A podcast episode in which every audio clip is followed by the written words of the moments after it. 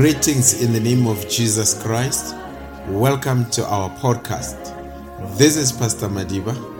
If you happen to be in our area, you are most welcome to visit us. You'll surely feel at home. We appreciate your prayers for our ministry. We hope today's sermon will be edifying to you, your family, and your friends. Welcome.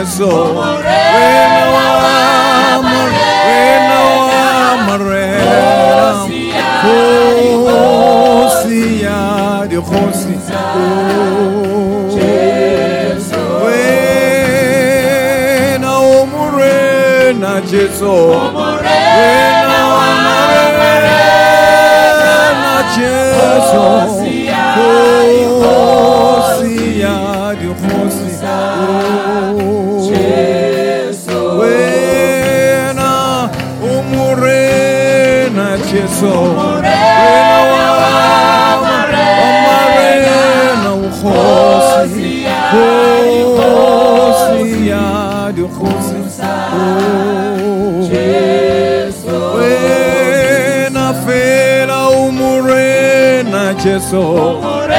Wena wamarena, Jesu. Hosia, di Hosia, di Hosi. Wena umurena, Wena umurena, Wena umurena, Jesu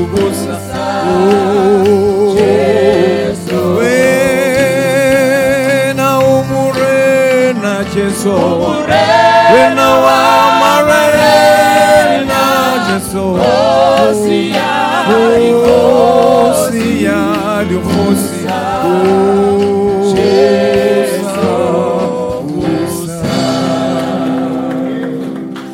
Amen. Uh, we greet you all in the wonderful name of our Lord and Savior Jesus Christ. Amen. Uh, once more, it's a privilege and a wonderful opportunity to come and speak to you. Uh, we know, as the brothers already alluded to us, that the pastor is not here. Uh, so I've been called this morning to come and stand in the gap. Amen. And then we hope, uh, as I'm here, And in fact, it's not even a hope, it's like that. As I'm here, I think the pastor is now in Devon also climbing the pulpit.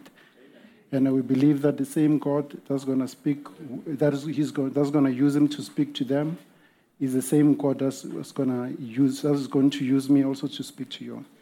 Uh, we're looking forward to the Lord speaking to us. We're looking forward to His mercy and grace. Because every time we come here, He's never disappointed us. He's always uh, provided whatever we needed.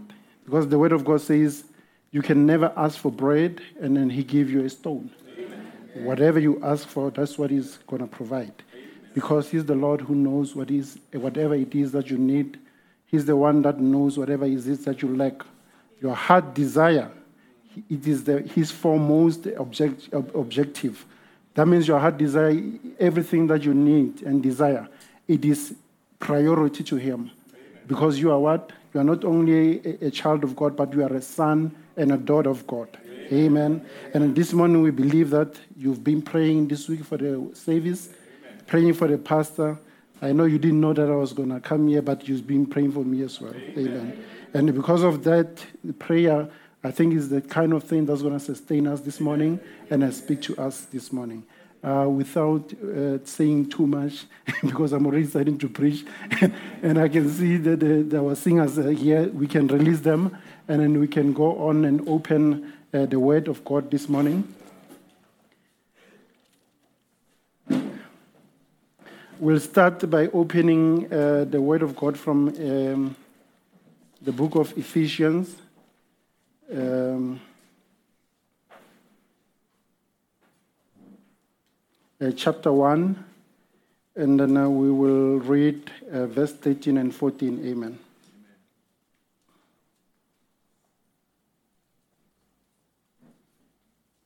Amen. And then, if found, uh, I see, uh, I see others are still going through the Bible.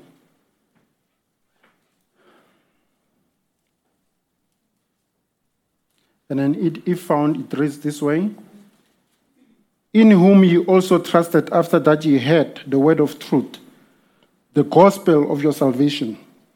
In whom also, after ye believe, ye were sealed with the Holy Spirit of promise, which is the earnest of our inheritance.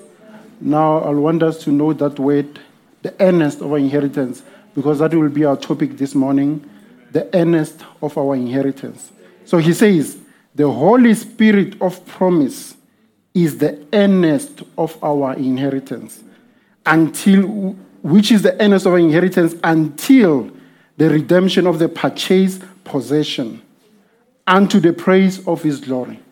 You know that you are the, his purchased uh, possession, but, the, the, uh, but that purchased possession, uh, the, the earnest of, of our inheritance, which is the Holy, Holy Ghost, will be the one that's going to ensure and then make sure, because an earnest, an, an, an uh, earnest, what it is is a down payment. It's a guarantee, it's a deposit.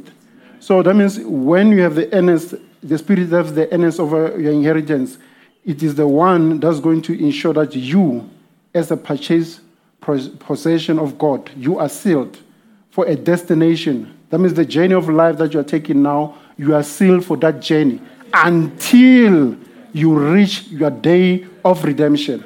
That means when God does that, there's no way where you're going to be lost or there's going to be a mistake along the way where you're going to stumble along the way because the Holy Spirit will be the one doing what?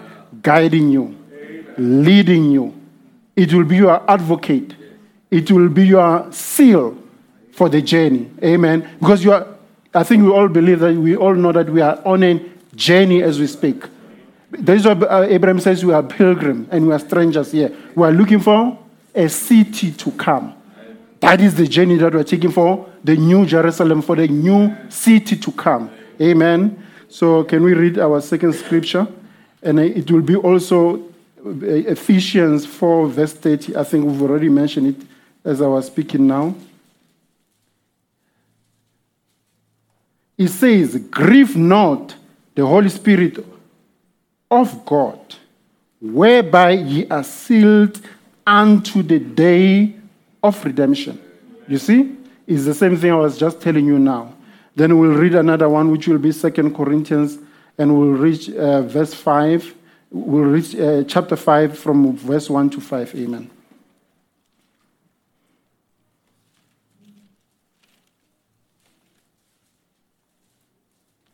And if found, um, it read this way For we know that our earthly house of this tabernacle, if our earthly house of this tabernacle were dissolved, that means if we're destroyed, mostly destroyed by death, because the earthly tabernacle is your body.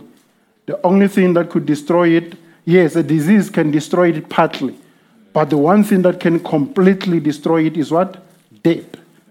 So he says, even if death destroyed that earthly tabernacle that you have, we have a building of God, a house not made with hands, eternal. You see now? Eternal where? In the heavens. Amen. For in this we groan, earnestly desiring to be clothed upon with a house which is from heaven. That means you are earnestly uh, groaning, desiring to be uh, clothed with what? A celestial body. That is the body which is from heaven. Amen. If so, be that being clothed, we shall not be found naked. Because you, as we speak, in your body, you are naked. But in that, the naked means that there are many things that can come to your body, destroy it. There are many things that can come to your body, put infirmities in it. But when you are in that body, you will not be found naked. Because it is a what? It is the body of that God has set for you, which is a body eternal. Amen. Now, Satan has no part in that body. He has a part on the body that you have now. But on that one, he has no part. Because that one is a part and parcel of God. Remember, the body you have is the body of flesh. It's like an animal body.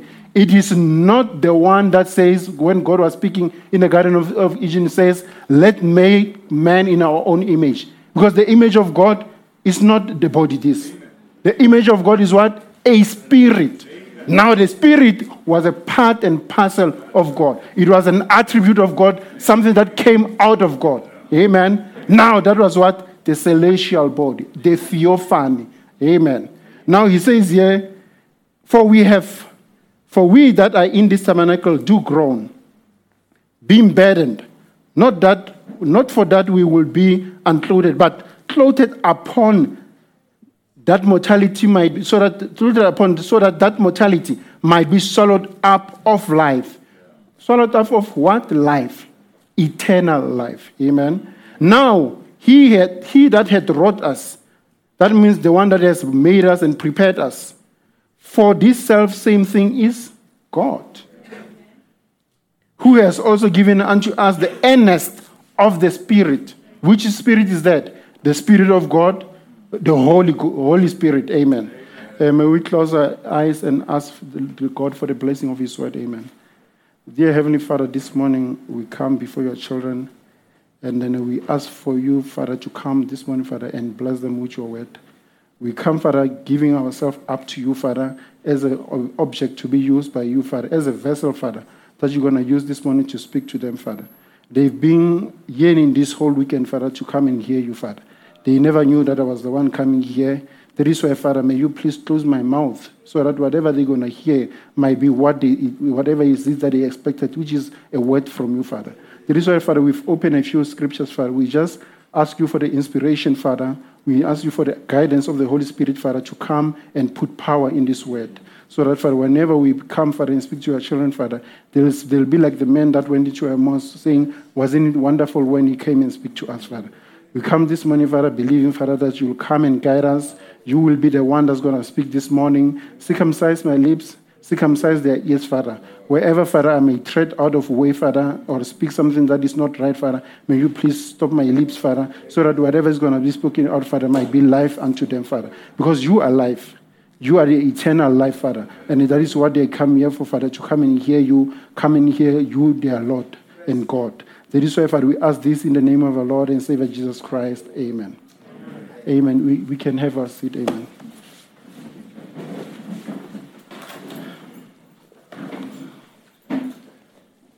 And then may God uh, bless uh, the reading of His word. Amen. Uh, so this morning, um, I have a few, we're just going to discuss, as I said, the earnest of our inheritance. Now, we've read a few scriptures, uh, but the one that was the main one was Ephesians, where God, uh, the, the, the, Paul come and tell us that the Holy Spirit is the earnest of our inheritance. Amen. And then now, the first thing that we need to know is to understand what is the word earnest.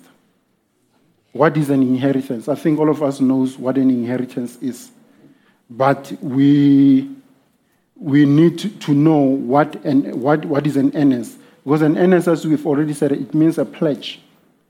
It means a down payment. It means a deposit. It means a guarantee.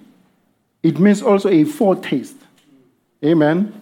That means if you are a child of God, even while you are here, you have what we call a foretaste of heaven. You might be here, but while you are yearning, something that you are yearning for is heaven. But there comes a time. That is why there's a song that say, my, I can feel my theophany bumping against eternity. Why? Because that's what you yearn to have. Amen. And then it's also a first installment, a deposit. That means if you want a car, you need to, they can ask you, no, you are not going to pay the full payment for this car. You can actually pay a deposit and drive the car. when you drive that car, until you have completely paid the whole installment, that car is not yours. You understand? It still belongs to, to the bank. But you have the right. You've been given the privilege to want to come and use that car. That is what a deposit is. Amen. And then also, what it means is that the word earnest, if you look at the Greek, the, the, this word from the Greek word, it means an, an engagement ring. I think you'll understand those who are married that when you marry, you will engage your wife.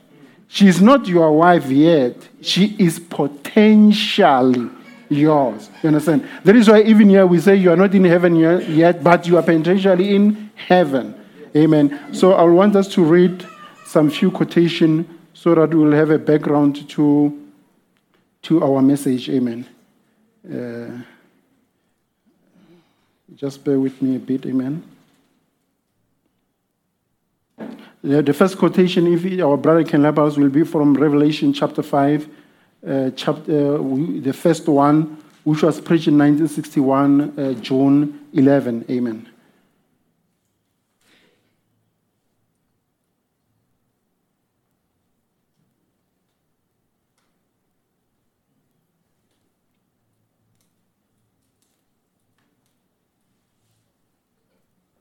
Just bear with me for a while. Amen.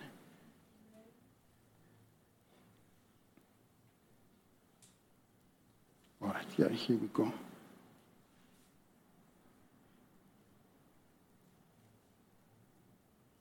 Now we'll read from uh, paragraph 101, amen.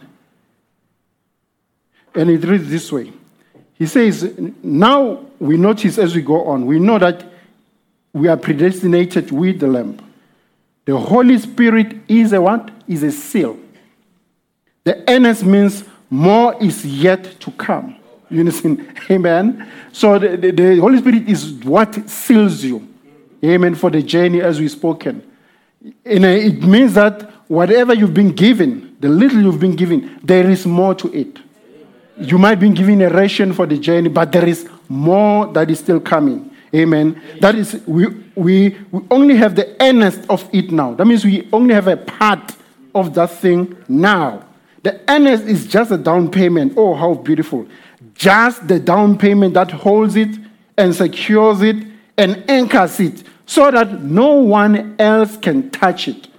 Hallelujah. That is what the Holy Spirit does. It's what holds you, anchors you, so that nobody else, the devil, the moment you are sealed, remember, my brother, you are not sealed for only today. you are not sealed for 24 hours. You are not sealed maybe until you reach the age of 70. You are not really sealed until you are 120 years. Remember, when the flood came at the time of Noah, God says men were so evil that he was going to restrict his years to 120 years. You are not only sealed until then, but you are sealed until the day of your redemption.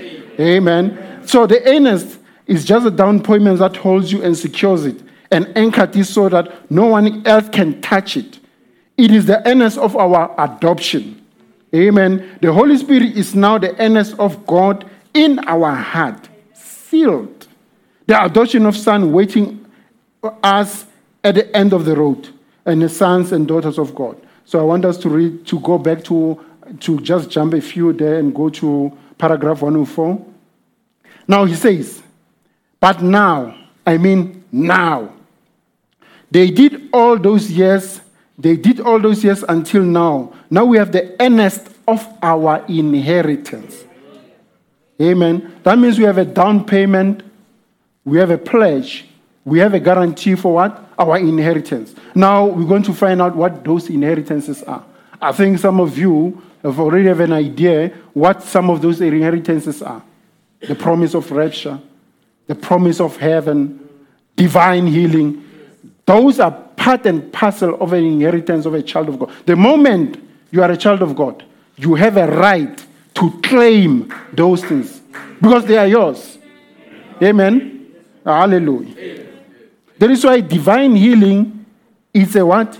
Is an earnest of a redemption of our body. Uh, we will explain that statement as we go on. Amen. Uh, so that I, then I do not go before me myself. Amen. Now, oh my, what do we have? We have the evidence that God lives. We have the evidence that God is with us. We have the evidence that God has not forsaken us. We now tabernacle the Holy Spirit of God that cries. Oh, sorry, I think I've lost something. We have the evidence that God has not, we have the evidence that he, we are His and He is ours because we, in our bodies, we now tabernacled the Holy Spirit of God that cries, Abba, Father. And there is nothing can ever take that away. We are what? Anchored in Christ. That is why we say you are sealed by the Holy Spirit of God. You understand? When you are sealed, the devil cannot touch you. Now you might say, Yes, brother, he can't touch me, but why am I sick? it's because now for your body, you haven't experienced that full redemption yet. That is why your body can be touched. But what did, what did he say when, when uh, remember, uh, maybe I can give you an example Job. Remember when the devil came and tried Job? There was a part of Job that he couldn't touch. That was Job's spirit. That was the soul of God. Because that was what? A part and parcel of God. Now, once God has claimed that, the Satan could have any other thing. He could go there, touch the children of Job. He could go there, touch his livestock. He could go there, even touch the body of Job. But save what? His spirit. Save his soul. Amen. Now we are now we say he says here, there is nothing ever can take take can ever take that away. We are anchored in Christ. Now the tree does not have it. Nature does not have it. They don't have a soul. They don't have this promise. But yet we are still groaning with them because as yet, remember Romans, that uh, scripture in Romans, that the, the, creature groans for the manifestation of the Son of God. Those creatures is what is the trees, the animals. Amen. So he says, the trees do, does not have it. Nature does not have it. But yet we are still groaning with them because yet we haven't received the fullness, amen, of our adoption. We haven't yet received the fullness of our redemption as well. But we have the earnest. That means we have a down payment. We have a part of it. Amen.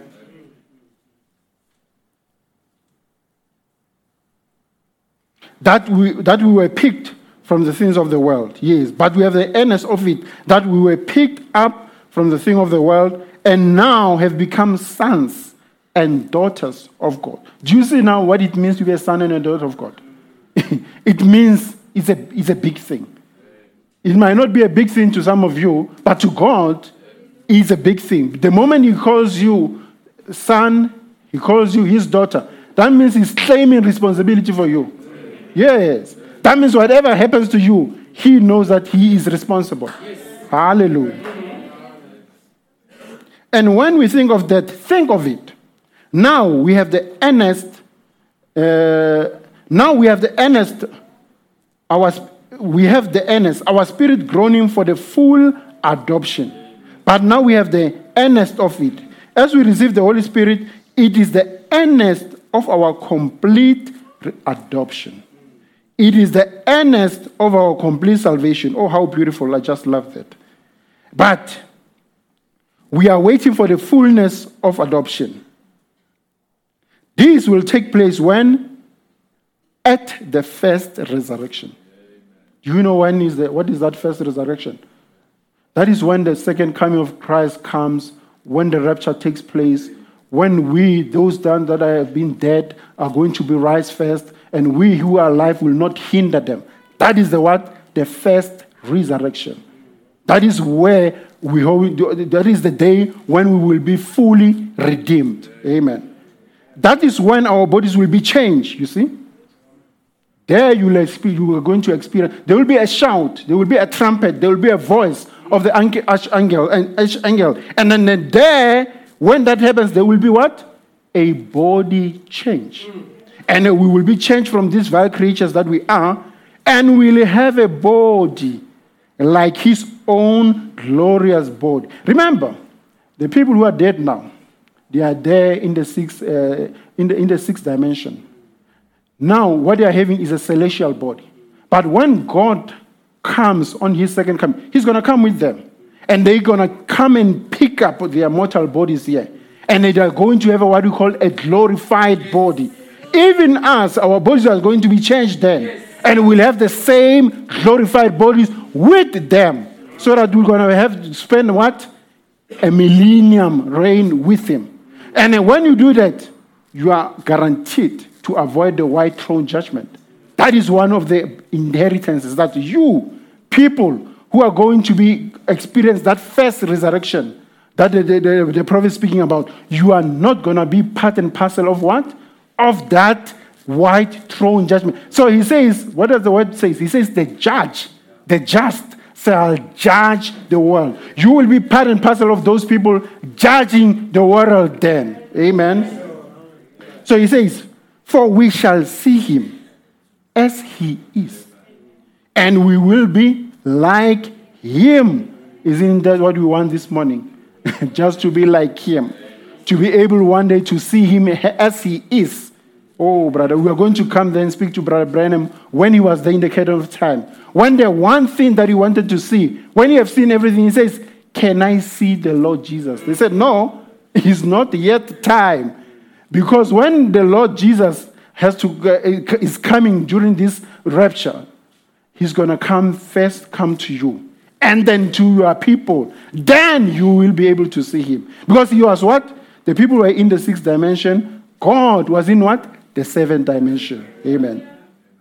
When he appears, we will appear in his likeness. We will have a body like his, a glorious glorified body. And all the trials and all the trials and the struggles of life will fade off into a little mist and blow away to be never no more. Amen. So I just want to, and then we'll read again on the same. Um, uh, if you can just bring for me up paragraph 111 as well. I seem not to have it here with me.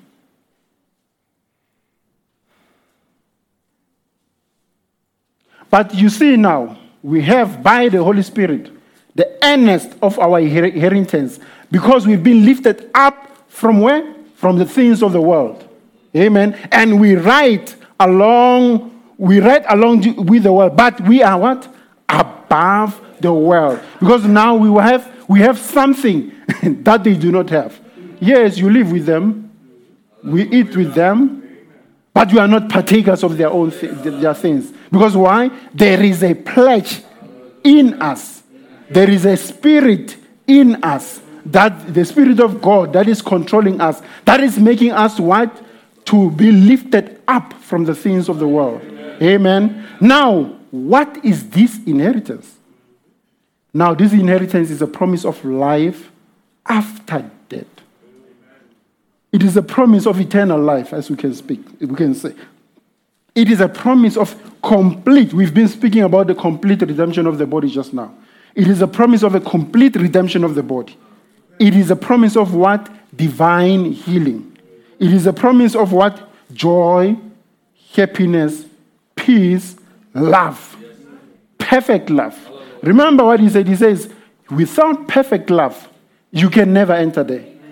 yes. Now, this one gives you that as an because you need it to be able to enter there. Because perfect love is what? It is the Holy Spirit. You need the Holy Spirit of promise for you to be able to go in that into heaven. Amen. And then what are part and parcel of those inheritance? One of them is what? Perfect faith. Yes. we are supposed to have perfect faith. That means complete, perfect, unadul- unadulterated faith in God. That means whereby there is no shadow of doubt in you, in your heart, that God is in you. That means actually everything that you might ask or that you're going to ask there, you know that God, as He promised in the scriptures, He's going to give you. Because He says, whatever you ask, if you believe, hallelujah. You see, there is faith there. If you believe, I will give it unto you. Now, that scripture does not become only a saying, it becomes what? A reality to a believer. Because the believer, that believer has what? Perfect faith in them. Amen. And then it is a what? It is a promise of salvation, promise of the new city, Jerusalem. It is a promise of millennium reign. That means after we are raptured, we'll have to go there. There'll be a thousand years whereby we'll be reigning with him. And then the devil at that time will be locked up for those thousand years so that he can't do anything. We will be reigning with him. Amen. That is a promise. It is there in the Bible. It is part and parcel of what? Of our inheritance. And it is also what? A promise of heaven. Hallelujah. Now, all these things, we might not have them now, but they have to be redeemed back. Remember now, if we go back, Adam had those things. Adam was supposed to inherit the earth. He was supposed to be a God there on earth. He was supposed to have eternal life. He, because he was, he was given one order. He must eat from that tree of life. Because that tree of life was what? It was Christ. Christ was the one with the eternal life. And now you see now, as long as Adam ate from that tree, he had eternal life. But there was another tree, the tree that was found in the middle of the garden. That one he was not, was not supposed to partake from death. Because what it did was what? It signaled death. Now, what was it? Adam fell. When he fell, the authority that he had, the godship that was in him. You know, he was an amateur god. he could control things. He could change the direction of the winds. He could change the whatever he wanted to do in the Garden of Eden. He had the authority, the power to do. Yes, he could even name the animals.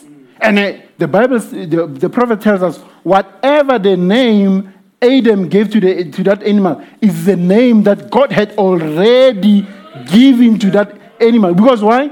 Adam at that time, he was part and parcel of God. Hallelujah. He was part, because he was what? He was his attribute.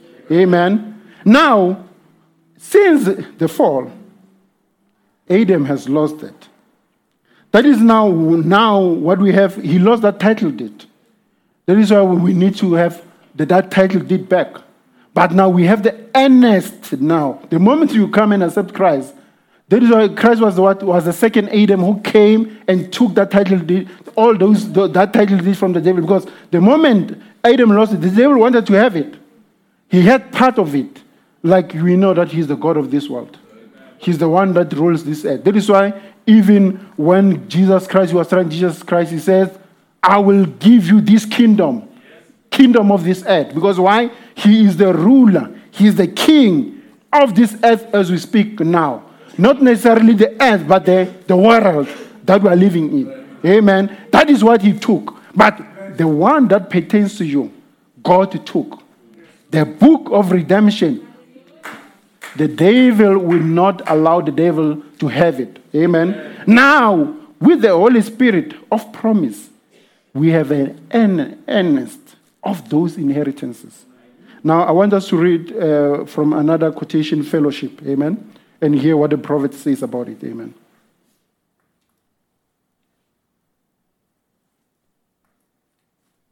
And from fellowship, we will read paragraph 14. Now he says, Remember, Adam lost those title deeds. But now, Jesus came to do what? To restore whatever the cankerworm had eaten, whatever the palmer worm had eaten. God, in, through the Lord Jesus Christ, came to restore it back. Whatever was eaten from that tree, the bright tree, God came to restore it. Now Jesus came to restore the human race. Everything that he lost in Eden, we are now on the road. We have the earnest of our deli- of that deliverance. That means whatever has been lost in it, it has been delivered back to us. Now we have the Holy Spirit, which is a life of God in a portion. That is why we say it is a down payment. It is a guarantee. It is a deposit. It is the first installment because it's what? It is just a portion of it, which is a the life of God in a portion, portion or a small part. When we are in His presence, and at the end of life, we will have the full Spirit. Now we just have what? A part of it. Amen. Because each and every one of us have that part of it. Amen. Now, this is called the earnest of our salvation. Amen. He- the prophet has just explained it. Now we also believe that we have an immortal body someday. How many believes that? We've just spoken about it that someday we will have what? An immortal body as well. Amen. When Jesus comes, this vile body, as we said, will be changed. And we'll have a body like his own glorious body. How many believe that? I'm happy to see you believe that.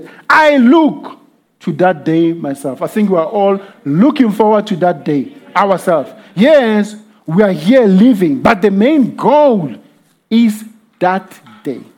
That is what we are living for. That is what we are breathing for. That is what we know is promised to us. Amen. Notice, if we have that, and that was included in redemption, we've got to have divine healing for the earnest of our complete deliverance. Yes, divine healing is a promise, is one of those inheritances. And if there is no divine healing, there is no resurrection of the dead. Okay, let me explain that. When the dead shall rise, they will have a new body, one that is without infirmity, one that will be perfect. Now, divine, divine healing is the earnest of death. Because when you are sick, you have a cancer, God can come heal you of that cancer. Whatever has eaten there, God is able to restore that part that is eaten to its perfect place. Now it's just a part of your body, it's not the whole body. I hope you are following. Amen. Now, if there is no divine healing, there is no resurrection. Because resurrection, you will get a new body. Now, when you are healed, part of that that is okay, let me put it this way. You see, when you go to your doctor and he heals you, maybe they give you the doctor doesn't heal, but they give you medication so that whatever is in your body, because divine healing is in you, that whatever is in your body will be able to uh, go there. That means they're assisting the process in your body, the process of healing. Now, when they, they- you have a pneumonia, when you get healed, there'll be a scar. But when it is divine healing, there will be no scar. Because this one is a healing from God. It's perfect. That means we, the healing from man, is not perfect. That is why when he heals you, you can have a scar there. Remember that time when um, Meda had a cancer. I think it was an ovarian cancer. The prophet prayed. And then they wanted to operate on her. When they wanted to operate on her, when the doctor went there, did some tests, after God had healed her, there was not even an evidence. That means there was not even a scar that that cancer had been there. Because why? God had completely healed her. And I can even tell you another story. Remember that story of that lady who was sick? And then he had, she had a cancer. And his, his husband was a preacher.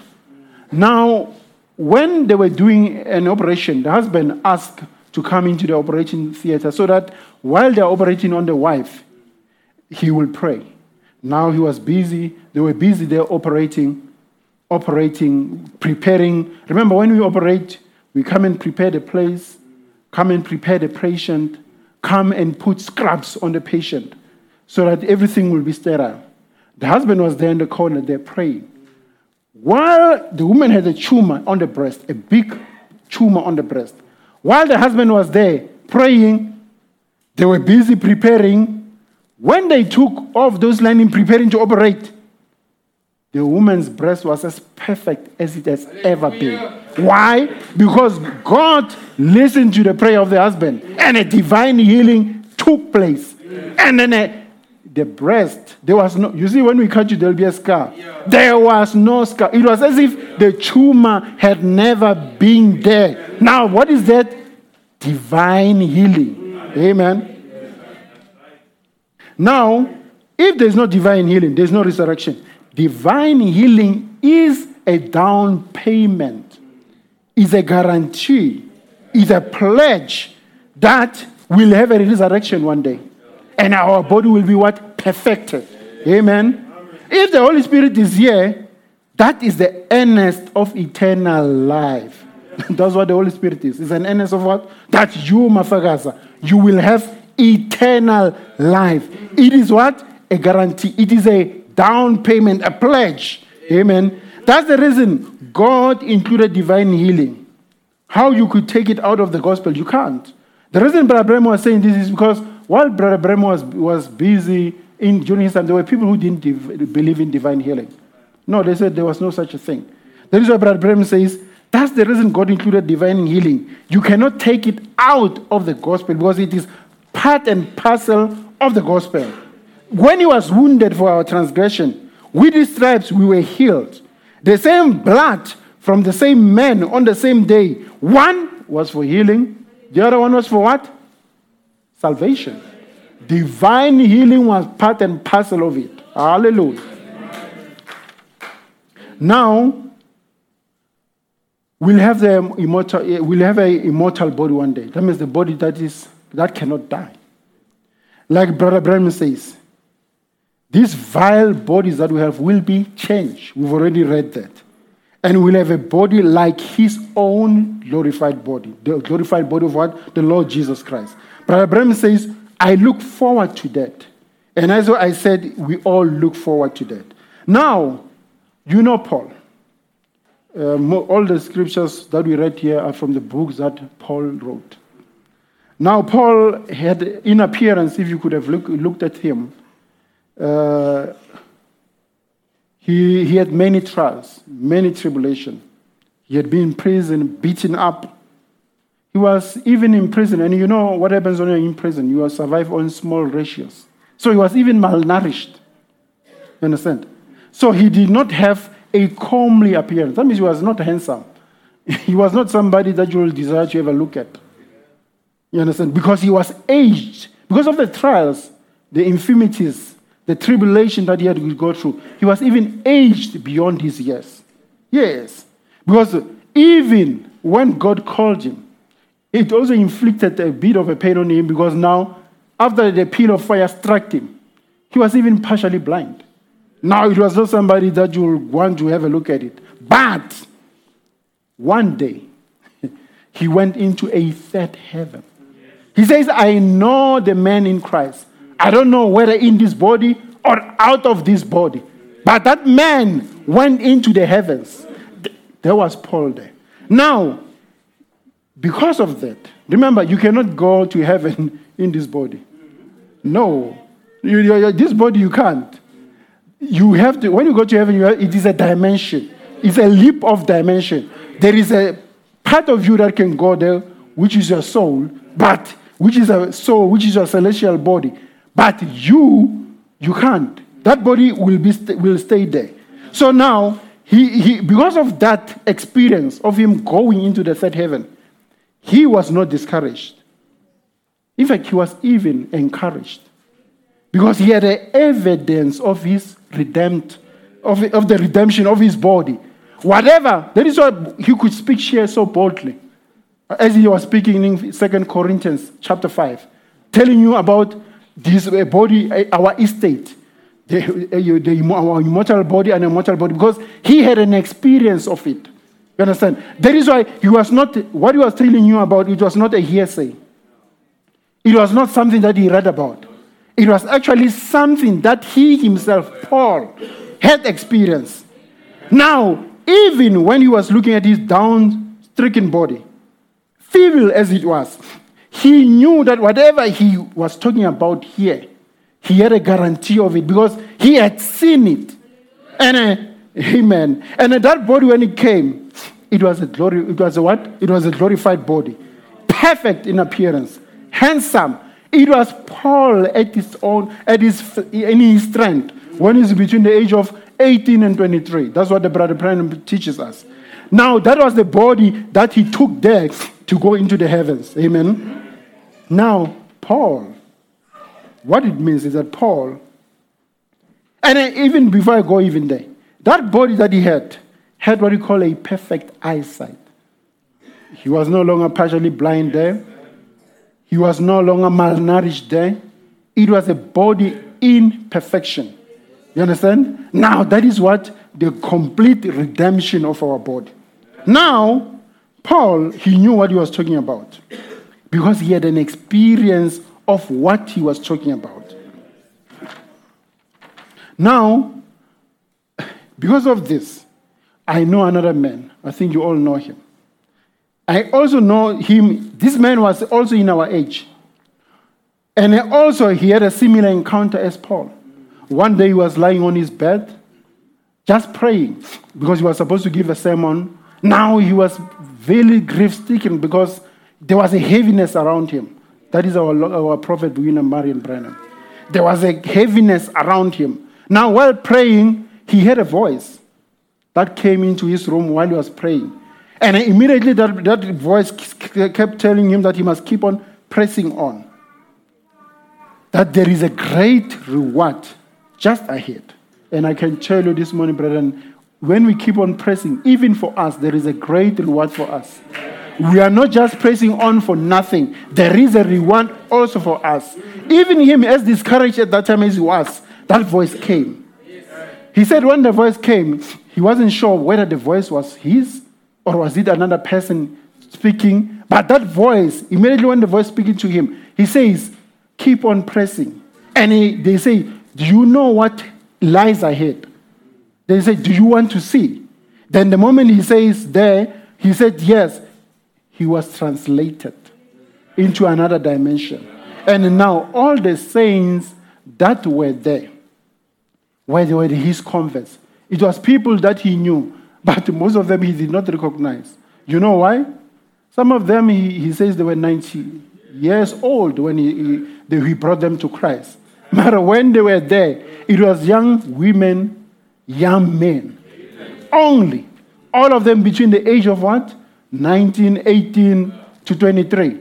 He says his wife, Hope, because remember now, Hope died when she was about 22 years of age. Hope, when she looked at him, was it was the way that she was because that was at her that was at hope when hope died it was at her strength that means you as a person you are at your strength when you are between the age of 19 to 25 immediately after that your body starts to fade away. You become old. The wrinkles start to appear. But his wife was as she was. Amen. Now he says i want to read this quotation. Amen. I want to read this quotation. Let's read Having Conferences, uh, which was printed in 1960, uh, June um, 8. Amen.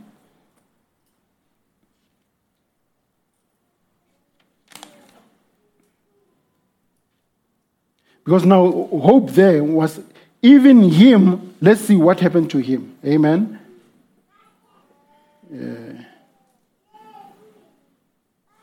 Yes, there we go. And here come men looking like they were. They were had kind of shaky hair down on their shoulders. And they had the nicest looking people I ever seen.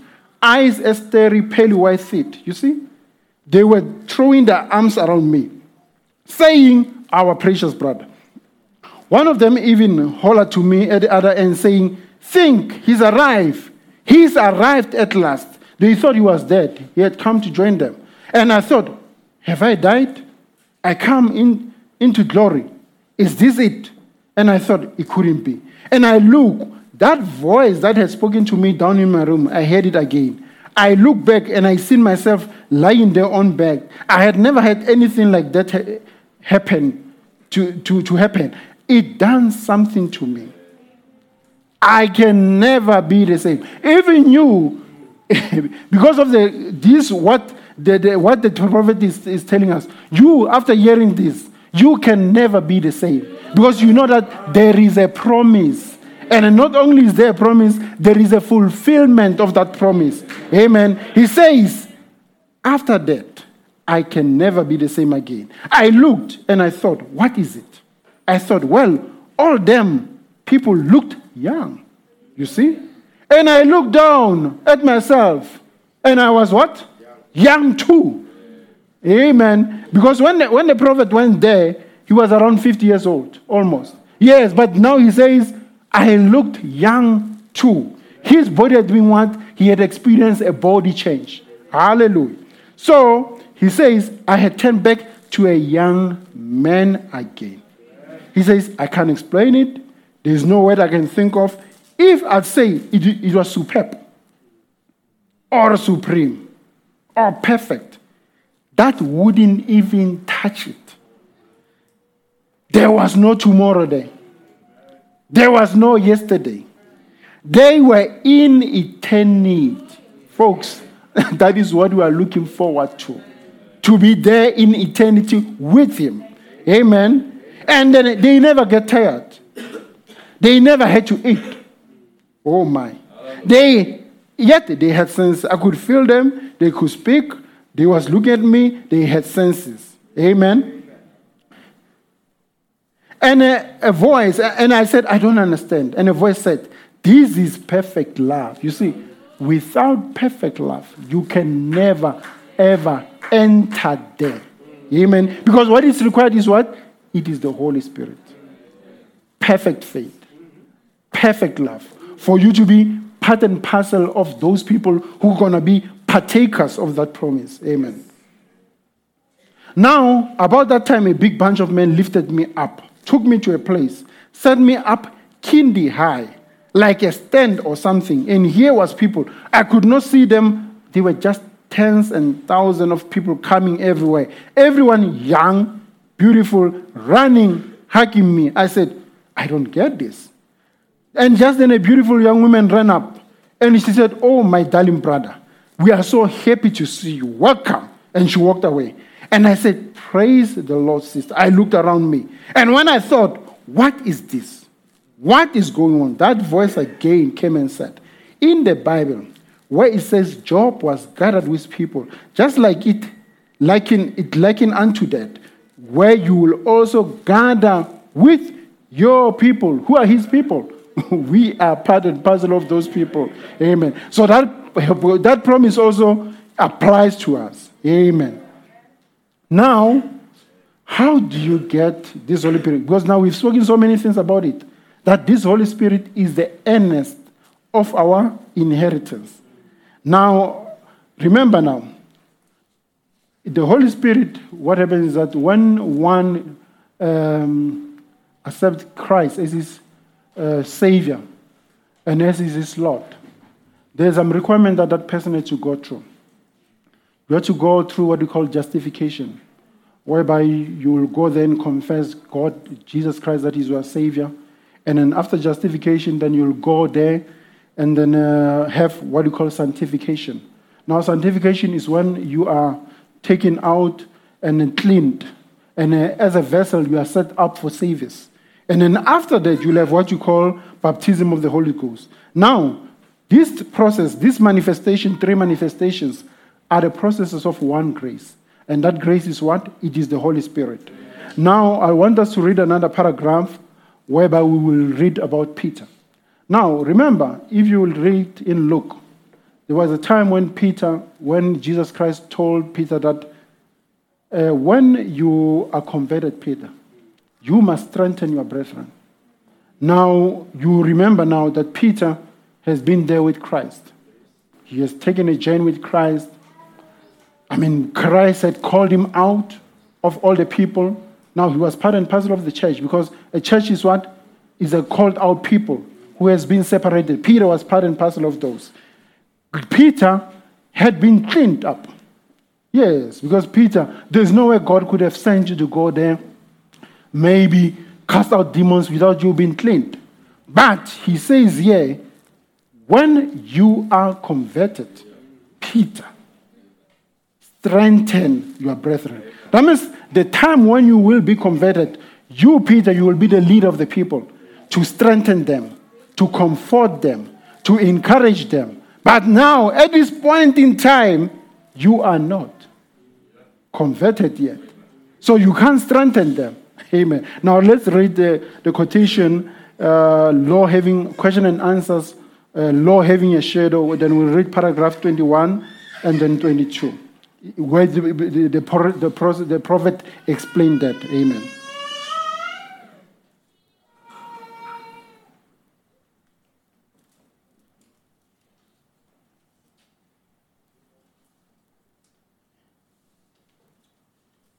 Okay, here, uh, I think, uh, are we finding it, my brother?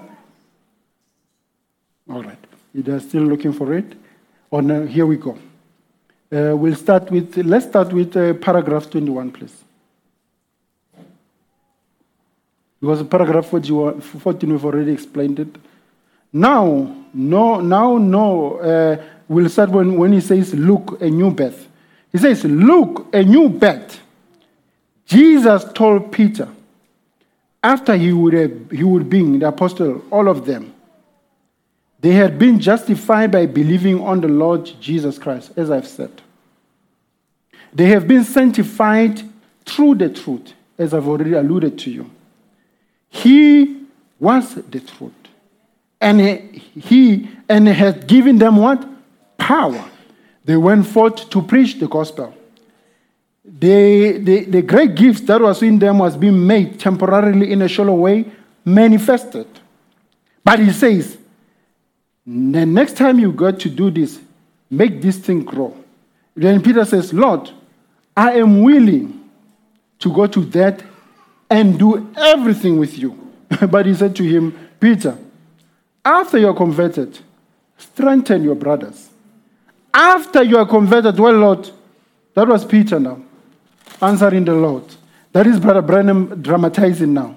He says, Lord, I've been baptized. And not only have I been baptized, Jesus Christ baptized Peter. He baptized him and all these other apost- uh, apostles. All right, now he said, Now I've been baptized, but I've done all these things. I've walked by you. I've been saved. You have given me power. You couldn't expect God to put that power in an unclean vessel. That's why we say Peter was also sanctified. Amen. So he had been cleaned up. He cleaned them up, gave them the life of sincerity. Anyhow, before he had let them go out and preach the gospel, he had to do that before he let them go out and preach the gospel. And they returned back rejoicing. Yes, even at that time, they returned back rejoicing, saying, Well, even the devil is subject to us. But now, here now he says, Peter, after you are, after you are converted, strengthen your brothers. Now, if you read Luke, immediately after the Lord has said those words, the Pharisees with Judas came, arrested, arrested, uh, arrested Jesus. Now, Peter had just said it Lord, I, I will be with you. I will even die for you. But the Lord had told me, No, Peter, you won't. You will deny me three times before the crow, the cock can even crow. Yes, there they came, arrested Jesus. They took him away. When they took him away, Peter followed. Remember, he, he had pledged himself. No, I will be with you. To, even to the end, even unto death. They took him.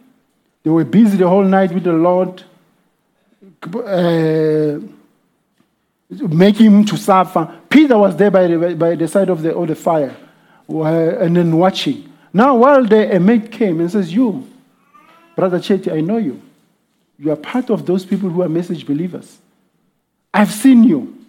now Peter will say, Oh, Brother Chetty, no, no, no. Me, as Peter, I'm just trying to dramatize you. Me, I know, know of such things. I know of no of such people. I've never been a message believer in my life. I know nothing about this message. Now Peter went. The, the, that one said, "Okay, it's fine." Now another man came and says, "Ah, man, Peter, you, I've seen you, man. Weren't we you with that Christ, the one that says he's the King of the Jews?" Peter says, "No."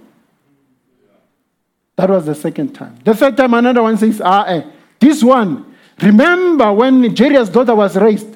You were the one leading the people there, you know, scattering them around. I've seen you. I was there in that house. You were with him. Peter said, No. Why?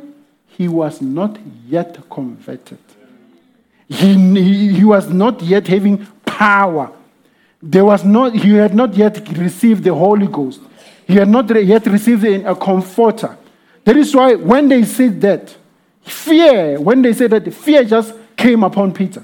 He was afraid, afraid for his life. Why? Because the spirit of fear and the spirit of cowardice, it is not part and parcel of the Holy Ghost.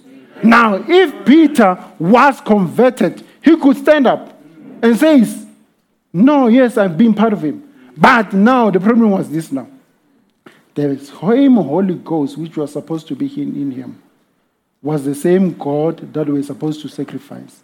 Now, Christ was not in Peter then, but was with Peter. Remember, he was the God above us, God with us. Now, in our age, he's supposed to be God in us. That is why he says, when you are, com- that means your conversion is when the Holy Spirit comes and take abode in you. Then you can experience what you call the new birth. Then you, are, you can be what we call regenerated. Your old nature could go away and you receive what we call a new nature in Christ. Now, that process had never ever, had never ever occurred to Peter. Now, that is why now, after the Lord was, had died, he had been sacrificed. Peter was a new person. Because now he says, Go to an upper room there and wait for the manifestation of my promise, whereby there will be a spirit, the Holy Spirit of truth, that's going to come and indwell you. You will be enjoyed by power from above. You see, before that, Peter was a weakling, afraid, weak. But at the time, after he was converted, after the Holy Spirit had come into him, he was a new creator. In fact, he could say, Stand up. Remember, they were there in the upper room in one accord when there was a whooshing of a windy sound that came to them. And then they, have what looked like a cloven leaves of fire on top of them. That was Pentecost. That was baptism of the Holy Ghost that took place. Now, immediately after that, Peter stood up. You see now, that you say now, the Holy Spirit is a seal.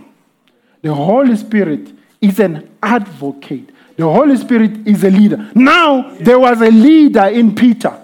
Now, there was an advocate in. Remember, an advocate will speak for you. Say, that is why he says, when we are among people, take not care of what you're going to say. I, the Lord, inside of you will speak for you. You do not have to take heed of the words you're going to say, how you're going to say it, when you're going to say it. But me, the Lord Jesus Christ, I'm going to come and give you the words. Now, here was Peter, a coward, running away, afraid to die. Now, here he was now a new person, bold, emboldened, strengthened, because something had taken place in him. There was something now inside of him, something that was greater than the fears that he ever had in the world. Now, even those Pharisees were there saying, eh, Why are these people looking like they're drunkards? Wh- What's happening? What kind of a wine have you drinking? Now, Peter stood up and says, No ways. It is in the early hours of the morning. This is not a new wine. This is as the prophet has said that I will pour my spirit around about all flesh. Your sons and daughters will see vision, and your old men will dream. Vi- no, there was Peter now emboldened. There was Peter now strengthened. There was Peter now fortified because now there was something in him. There was a conversion in him. Now you see now the Holy Spirit when it comes in, you become a new creator. Yes. When it comes to you, it emboldens you. When it comes to you, you need not take care of what you're going to say because it is an advocate. It will tell you what to say at the time when you're going to say it. Yes, they say it's a seal. The moment it's in you, you are sealed away from the, you know, the fears, the concerns of this world, the disease of you are sealed away from death. You are not afraid of death anymore because now in you there is a life. There is a life of Christ. That is why the, the, the, the, word says, I will be, I, I am with the Father, and I will be in you. As I was in the Father, I will also be in you, carrying out my works in you. Amen. Now here was Peter now. A new creature. Oh, how glorious. Now, remember then, when Peter was there, when they took Christ, he had a sword. He cut the ear of that shoulder off, and then Christ came there and put it back. But now, after Pentecost, Peter had a different kind of sword. He had a sword of the word. Now he was no longer the one yielding that sword. It was the Lord Jesus Christ yielding that sword of the word to the people. He could go there and tell them that, you people, if you want to be like us, if you want to have what I, I have, you have to repent, confess your sin, and be baptized in the name of our Lord and Savior Jesus Christ. That is why then Peter was walking there around the grave called Beautiful. He found a man that has been lame for some time. The, um, the man was just asking for donation. And in that gate called Beautiful, how oxymoron, how, how ironic that a person who's lame is sitting in a gate called Beautiful. But that is how it was in the Bible. The man was sitting there. While sitting there, Peter came. He thought maybe Peter was going to give him something because he was hungry. Now they came in, Peter and some of the saints, and he asked, he says, No, I do silver and gold I do not have. But such as I have. You see now, when you have the Holy Ghost, you have something that you can impart into others. That is why Paul says you will be able to comfort other people. Why? Because you have a what? A comforter with you. You know, to comfort is the word that you go. Okay, let me say this way. Every time the pastor comes here, he comes with a word of comfort, the word of encouragement, the word that he wants you to have.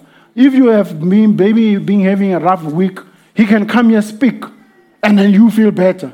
You feel comforted. Now, he cannot do that unless he has a comforter in him. That's why he says, I will give you a comforter. He will come and guide you.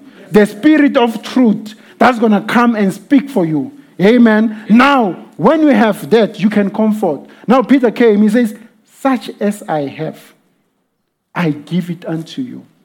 Now, if you are a child of God, you have to have something because there is something in you, something that is bigger and greater than the life that we have here, something that is what eternal, something that is can impart divine healing onto people. So no, that man says, "But I want. What can you give me?" He says, "Take your bed and go." Amen. Why remember now? Peter had what you call now perfect faith. He had faith in whatever he had to, he was saying. He believed it. Whatever he was saying, he knew it was going to be carried through. And one day, he was in prison. He did not care. Why was he in prison? They were imprisoning him for preaching the same gospel. But when he was in prison, the, the same Holy Ghost through an angel came, took him out of prison. Even one of the disciples, John, he was the man emboldened with it as well. He was a man with the same Holy Ghost. They tried to boil him. Trying to boil him, to, to boil him, they say he could not die. Why? Because there was something inside of him, something that they could not boil out of him. It was, there was a Holy Ghost in him, the Holy Ghost of promise that was preventing, that was even resisting the oil, a burning oil. They, oh my. They said, You, John, you are a witch. Send him to what? To an island of Patmos. Why? Because he has something. That means when you have the Holy Spirit, that is a thing of a past. You are not afraid of that. You do not fear death at all. Amen. Now, as we've seen, I, I was supposed to read my quotation uh, and finish it off. Uh, let's see, let's go back a bit.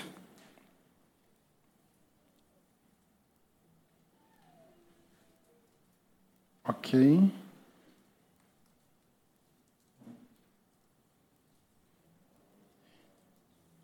Yes, I think we've read everything. So there, there was about Peter. Now we now since you've seen the, the, the operation of the Holy Ghost, that the, the Holy Ghost, it is a seal, it is an advocate, it is a sign, it is an eternal life, it is a guarantee of your redemption. Now, those are the attributes of the Holy Ghost.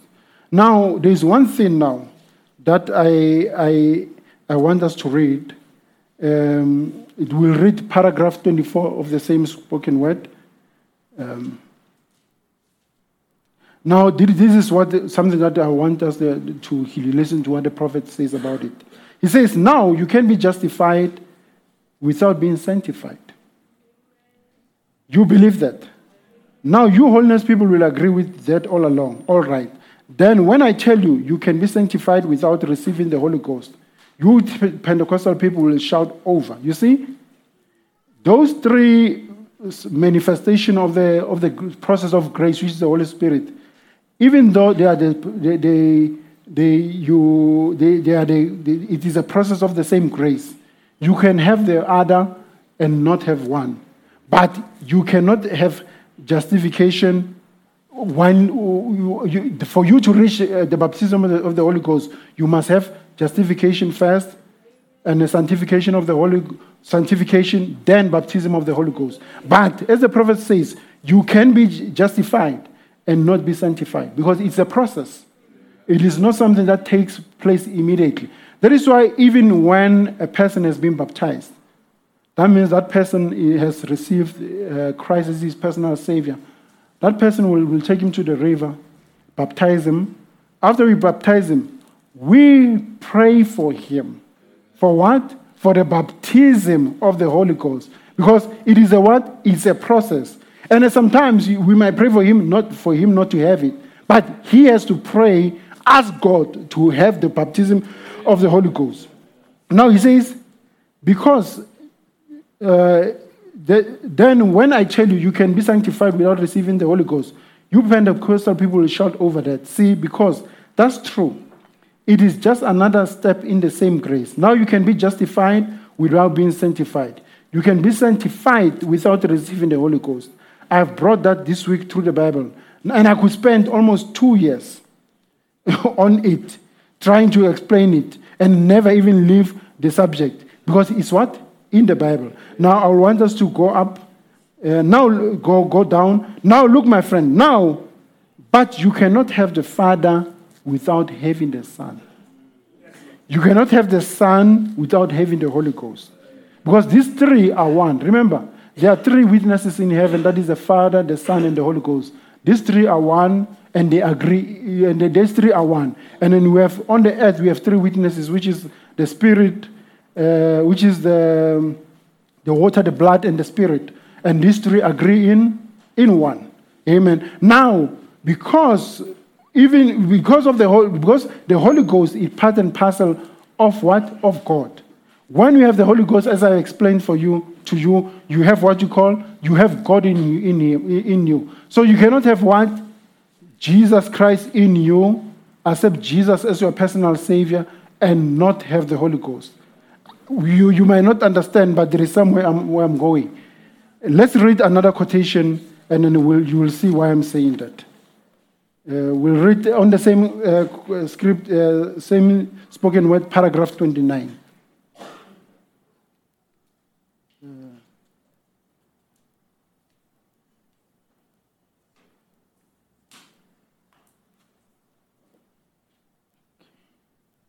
Yeah, let's read paragraph 29. Now, this is one question that we'll want to answer. Uh, the question is Will you go to, to heaven if you do not have the baptism of the Holy Ghost?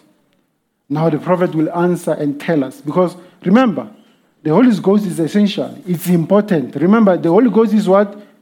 It's a pledge, it's a guarantee, it's a down payment for you to reach to go what? To go to heaven. Now, will you be able to go to heaven without having the baptism of the Holy Ghost? Now let's hear what the prophet says. He says, Now, now in that, in, in, in this year, remember that when you are justified by faith, I hope that explains it. Now, you are a Christian right then. Now let's stop there.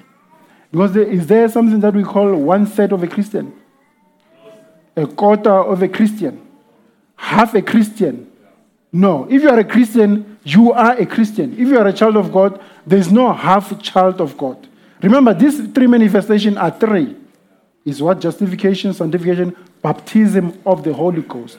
Mara, the whole thing is a process of the same grace, which is what? The Holy Spirit. Now he says, I hope that explains it. Now, you are a Christian right then. When you accept Jesus as your personal Savior, you are a Christian at that time. That's right. I believe you will die right then when you have accepted Jesus as Savior. I believe you would be saved. You might not have had the baptism of the Holy Spirit, but you would be saved. And he says, that is what the dying thief did on the cross.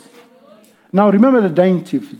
There was one thief on either end of the Lord Jesus Christ, and the other one is asked Jesus to remember him when he goes to his kingdom into paradise. And Jesus said to that thief, At this moment, when we leave this earth, you shall be with me in paradise.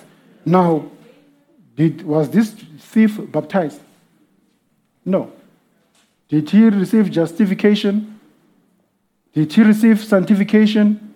Did he receive baptism of the Holy Ghost? No. He was with God, Christ Himself, the Holy Ghost. The Holy Ghost, which is Jesus Christ, which is God, told him that he was going to be baptized. That is why now it brings me to the concept of predestination. Yes, you are predestinated to be sons and daughters of God. Now, being predestinated, now if you come here and say, I want to be baptized, we don't know what's going to happen because sometimes you might say we won't be able to baptize you today. Mara, if that's the case, it does not mean that if you come here and die today while you've accepted Lord Jesus Christ, you are not going to heaven. No. What about the child who has never done anything wrong, who has never been baptized? What about them? You understand? So that is why the prophet says here, says, that is what the scripture says. And he said, He that heareth my word and believed on him that sent me has what? Everlasting life. Because he, you are believing in what? In the Lord Jesus Christ.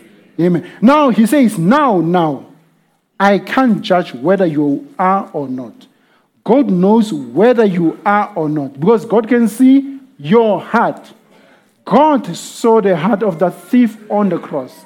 And seeing the heart of that thief on the cross, he told him that when this day is over, I will be with you in paradise.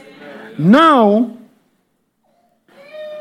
now I wasn't I wasn't sent or no man no other man to judge, sent to judge. We were only sent to preach. Now you are a Christian when you accept Jesus. When the blood of Jesus Christ is applied to you, your sins, which are your habits, filth of this world that you wallowed, that you wallowed in, is gone from you. Smoking, drinking, gambling, all these unclean things leave you by sanctification. And then the Holy Spirit come in, anoints you, and put you in service to do something for Him. Hallelujah. Now, to balance this quotation, amen, we always must have a balance. I want us to read another quotation. Um, uh, what was the Holy Ghost? What was the Holy Spirit given for? Which was preached in 1959, 1217. Remember, we says even if you don't go through the processes, you can be, you can go to heaven. But now listen to what the prophet says here now. We'll read paragraph 150. Uh, if you can just go down a, a bit, brother. Yes. Yeah, now look. Now look. One closing remark now. And remember, then, it is absolutely, now to you people, you, it is absolutely essential and necessary and compelling, compulsory, amen, that you receive the Holy Ghost now. For if you don't, you can't come into the resurrection.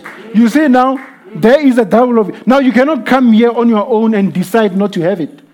Because if you decide not to have it, you will not be part and parcel of the second resurrection. But if it happens another way that you can't have it unintentionally, that is why we say you as a child of God, you cannot sin intentionally. Because now the moment you sin intentionally, that grace of God leaves you. Now, even here, you cannot intentionally ignore to go through these three manifestation of grace. Because it is what is given to you, a believer. You understand? But if it happens and you are a child of God, no, you are in. But you cannot say, I'm not going to do it because I'm going to be in anyway. no, it doesn't happen that way. There is a prophet. He says, For if you don't, you can't come in the resurrection. Now, watch. God cannot break his laws. We know that. He, God Himself, follows this law. You also must follow the same laws. Amen. Now, we're going to go into another part now. So, we've gone through this, uh, gone through Peter. Now, one thing that I want us to answer now is what is the purpose of the Holy Ghost? We've, we've seen that it is a pledge, but is there any other purpose of the Holy Ghost to a believer? Is there any purpose? Yeah.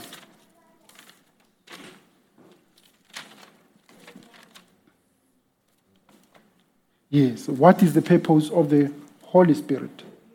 Now, we can read uh, what was the Holy Ghost given for. The same spoken word we've opened now, and then we will read paragraph 19. What was the Holy Ghost given for? We've read paragraph 150. Now I want us to read paragraph 19 so that we know what is the purpose to you. Why are you supposed to have it? You, a believer. We know what you can do, that it is a what? It is a pledge, it's a guarantee. But in you, we've seen what it did with Peter. Now, why are you supposed to have it? Now, the prophet speaking here. The purpose. What was God's purpose in sending the Holy Spirit? Now, I will mark down John 14, beginning at the 14th verse, and reading down through the chapters for the basis. Now he comes and says, God's purpose we found here in sending the Holy Ghost was for one purpose. Amen. That God Himself might dwell in His church and continue. Remember, God, Jesus Christ started it, the process, started preaching the gospel, started everything. Now, God wanted Himself in you to continue the same plans that He has for His church in you. Remember now, that means you, as a believer, you become an, an extension of God. Yes, that means if God wants to do something, you, you are the vessel. You, you are the person that He has to do that through. You are becoming what? And an extension. You are because you are what? Part and parcel of God. A person needs healing, Brahma Fagaza is there. A person need preaching, evangelism, Brother Chetty is there. A person need counseling, Brother What is there. Because why? You have become part and parcel of God. Because God has a plan for His church. The work of the church must carry on. But carry by who? God Himself through you. Amen. Now, that is why they, they say the Spirit, the Holy Spirit cannot hang in a tree. no, it needs somebody to use. Even the devil cannot hang in a tree, he needs a body. Even the Lord Jesus Christ Himself needs a body. Yes. That is why you, you need a preacher to speak. God cannot come here through an angel or through or through thunder and lightning like he did with Mount Sinai. Remember, there was a time with the children of Israel when Moses had taken them out. They were there on the mount, holy mount. They said, No, Moses, you man, you take too much upon yourself. No. We ourselves also, we want to speak to this God. We want to hear him speak. Now the Bible says, he told them, No, Moses is okay. Tell these people to sanctify themselves, to clean themselves, make sure they abstain from uh, some of the things that they're doing, come to the mountain. Now, when the Lord came, there was thunder, there was lightning, there was an earthquake, the mountain was trembling. The people were afraid. Why? Because they wanted to hear God. When He came in his manifestation, they couldn't handle it. That is why they said, Moses, please, as from now, you tell us, we will do. Because we cannot handle this God. When we were there, speak, when he was about to speak to us, we thought he was going to kill us. Yes, we are going to go, thought we are going to die because God is a big, God is big. If he can come here, you, we cannot handle him. That is why he will come, make himself small, and speak through a man.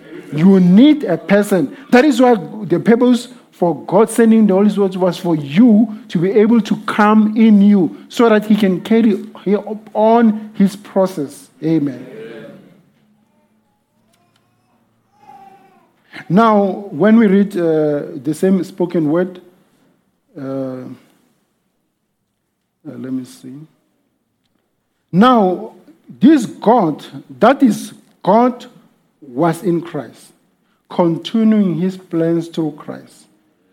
Out of Christ, God went into the church, continuing his work in the church, through the church. We know what the Holy Spirit is. We found out last night. And when we think of God, the Father, as Jesus spoke here, Father, Son, as Jesus, God, and, and God, the Holy Ghost, we call it today. We, oh, I think this one, um, let me see here. Yeah, no, it's fine. We will just leave it there. Now, God was continuing his work in what? In Christ. Now, he wants to continue his work in you. Now, remember, when God was in Christ, he came there and the fullness. That is why we say Christ was the manifestation of, of the Godhead or of the fullness of the Godhead bodily. That means God was in, Christ, in Jesus Christ bodily. He had already, the, the word teaches us that God poured himself into Christ. Now, in our day, God has poured himself into you, the church. Yes, you have a pit and a portion of him. You are not like Jesus Christ, who had the full manifestation of God. But you have a part and parcel, which is a little bit of God in you. That is why we say people, when the, the church unites, then there is power. Because all of God come together in the church, and then God becomes manifest. That is why, brethren, it is important to come to church. Because in church, that is where the manifestation, the fullness of God is. The fullness of God is not in you as it was in Christ. You have part of it. But for God to manifest Himself, you need to come here. Because God poured Himself into the church. The word, the spoken word says, not individually, but into the entire body. Oh, I think, I think it, it explains himself. You are the body of Christ. All of you, you are the body of Christ. Now, that is why God poured himself into the church, which is the body of Christ. Now, together in unity, then we have what? Power. Then nothing can stand behind, before us. Amen. I'm looking at the time. I think we have still have a few minutes left.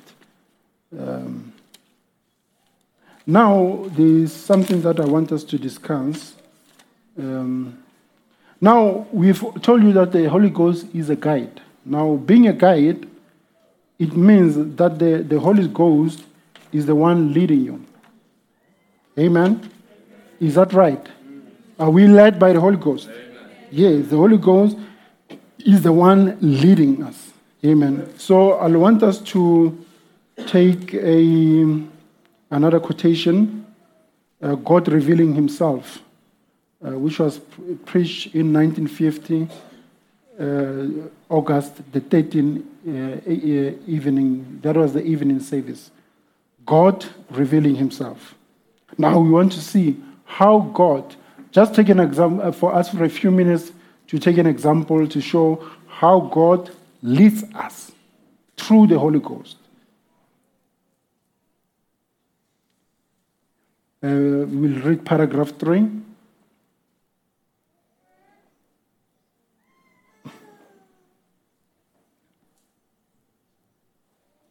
Now, this is the story of Moses. Moses um, and the children of God, after they came out of Egypt, they came through the Red Sea. Now, the children of God and Moses were stuck on the shores of the Red Sea. Now, the Bible tells us, even the prophet tells us, that on both mountain sides, there was a mountain on both sides. And then they were being pursued. Remember, after the, the, the, the last um, plague hit the Egyptians, after the death of their firstborn, after the, the, the children of Israel had the Passover, and then uh, whereby there was a blood anointed on their doors as a token, whereby the, the angel of death had to pass them and then uh, went there to kill all the other Egyptian children who were there, who didn't have a token. You see now, you need to have a token. That lamp that was slain there, they say it was a lamp without blemish. It was a lamp that was pure. That lamp represented the Lord Jesus Christ. That is why when it was there, the Father, when he took it, he took the blood and smeared it across the door, doorpost of their house. And then they, they had a communion, had a Passover there. And then the angel of death, when he came there, well, you know, there's a song that says, When I see the blood, I will pass over you. Even this morning, I can tell you that you still need the same blood. Uh, my brother, it is God revealing Himself. Uh, we read paragraph 3. It is when God sees the blood, He will pass over you. Now, after that process, Pharaoh released them. But remember, the word tells us that God had hardened Pharaoh's heart. He had made it hard to the extent that even after he had released them, he pursued them. He says, No, man, may I made a mistake. These people, first of all, they came, they punished us. They gave us fleas, gave us boils. Now, all of a sudden, our sons, every, you know, it was not only sons, every creature, the firstborn of it, a cow, a hen in Egypt died on that day. Now, he came to his mind, evil mind, I can say, Pharaoh, after they've left and say, No, you cannot kill all our firstborns, our children, and we let them go. Now he pursued. pursuing them, they came across the Red Sea. Because the, the, the, the children of Israel, Israel had a head start. You know, in life, God always, as his child, will give you a head start. yes, he will give you a head start. If the enemies are pursuing them, you, he will give you a head start. Even the children of Israel had a head start. When the Egyptian pursued, they were already far off. But now, when they came, they came, they came across the, the they came across the, um, the, the, the, the sea of uh, the, the, the Red Sea. Now, it was at the time when I think it was around spring, when the, the, the, the, the, the, the, the sea was bellowing. It was at its utmost. There were waves. It was full. Now, imagine, you can even ask yourself, why would God do that?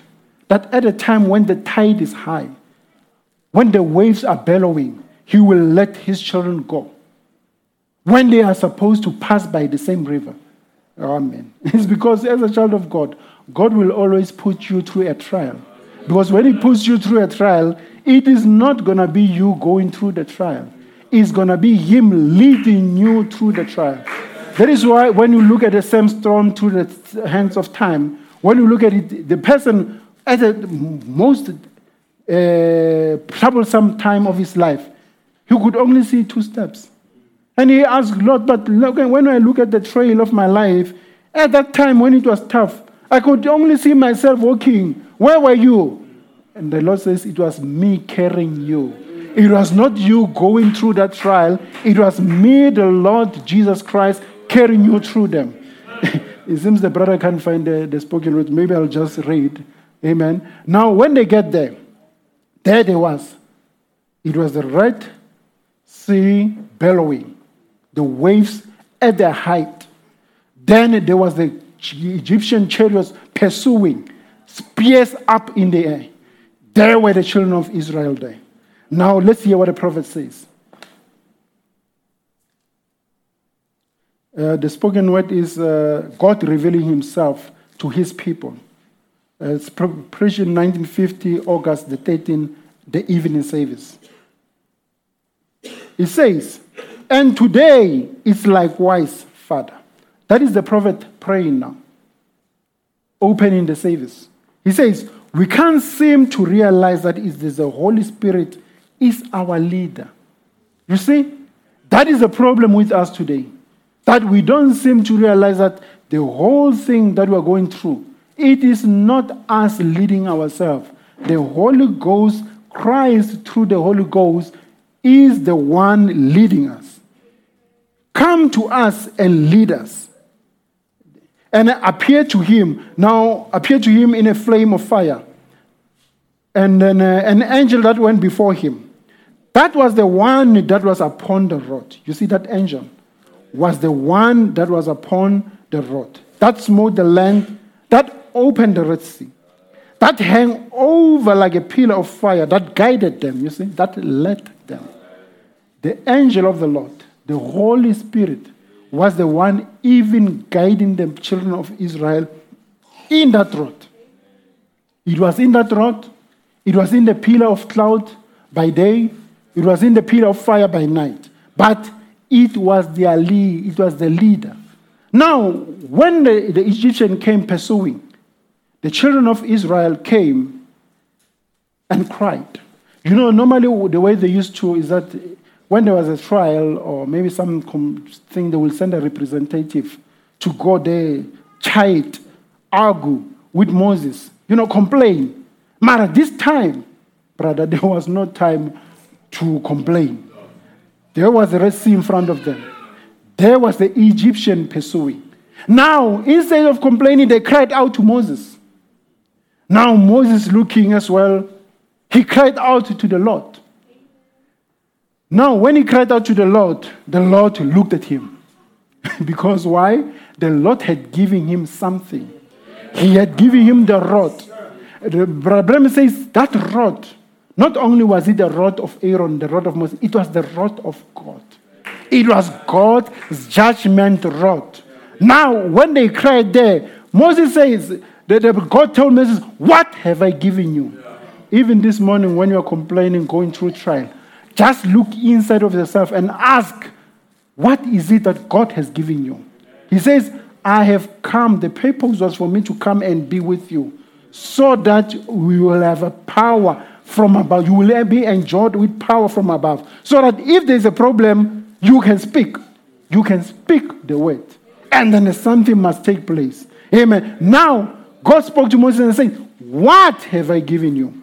Now, when Moses says the rod, he says, Point it to the river. Because now that rod was, the, it was supposed to be the thing that was going to lead them, lead them through that Red Sea.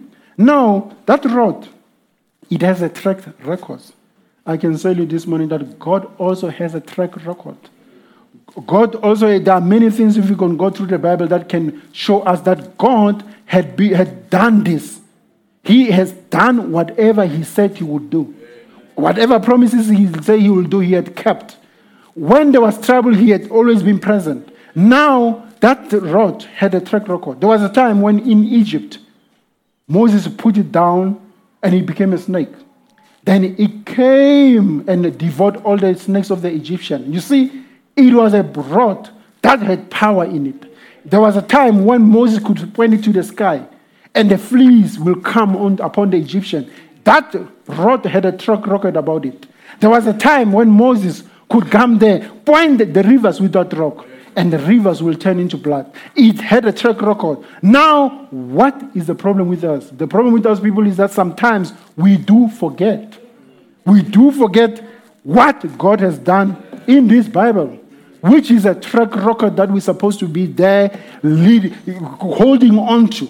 Holding on to what? The word. Because the word is supposed to be the one that's going to lead us through. Now, when they were there, Moses was supposed to point onto that. And on pointing there, the rivers part. You see, even today, I can tell you that as long as you have the leadership of the, the, the, the Holy Ghost, whatever trouble you're going through, just point. You know, there's a time when you have to do the pointing yourself because there is something inside of you. There is a time when you have to come and be the leader because there is a leader in you. There is a time when you get to do the speaking because there is an advocate in you. Now, at that time, Moses had forgotten. Remember, it was God with above them. It was not God in them. So you are better off this morning because it is not God above them.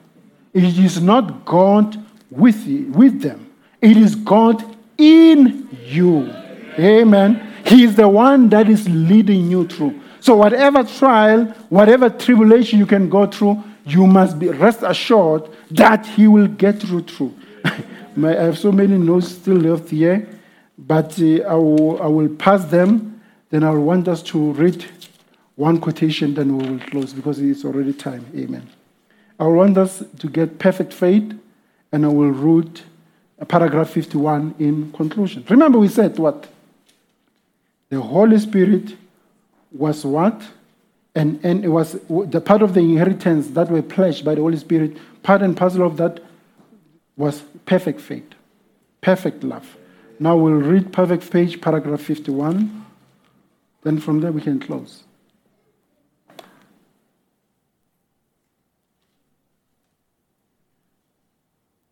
Now we see, at first, you see, even you, before you receive the Holy Ghost, at first, you didn't have the perfect faith. They didn't have it because they, they'd had Christ walking with him. But then afterwards, Christ was in them. That means then afterwards, Christ is in you. Amen. And so you see, it's hard for them to have this perfect faith without the Holy Spirit. That is why we say you need the Holy Spirit to have perfect faith. It has to bring it. It does. Now you see, the disciples didn't have the perfect faith. No, because they had what? An epileptic child that they could not heal. You understand? But you, but the moment Peter had it, he could say, Such as I have, I give unto you. Now, even you as a church, you are required to have what? That perfect faith. But for you to have that perfect faith, you need to have what? The Holy Spirit of promise. It is a promise, folks. It is a promise to you. Amen. And then we'll read the last quotation and close. Also on perfect faith, we will go to paragraph 150, 115, then we'll close.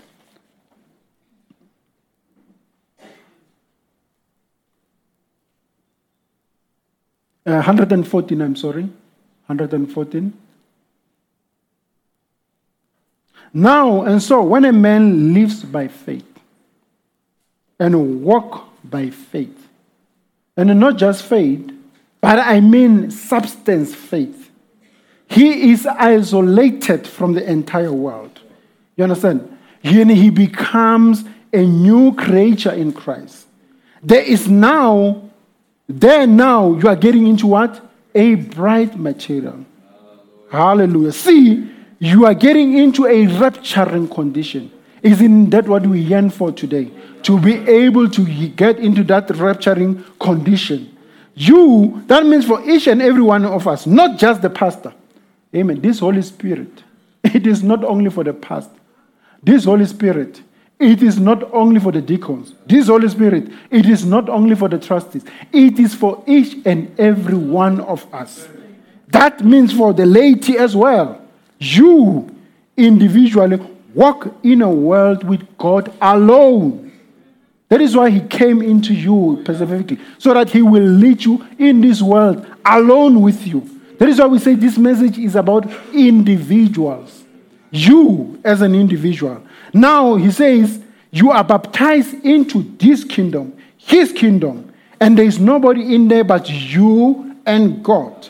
He gives the orders, yes, and you pack them out. Because now, He only gives the orders, He has given you authority, He has given you power, He has given you strength to carry out those orders. Now, He tells you, my child, there is a person who's sick there. You go there and pray for that person, and that person becomes healed. He gives the orders, you pack them out because you have what?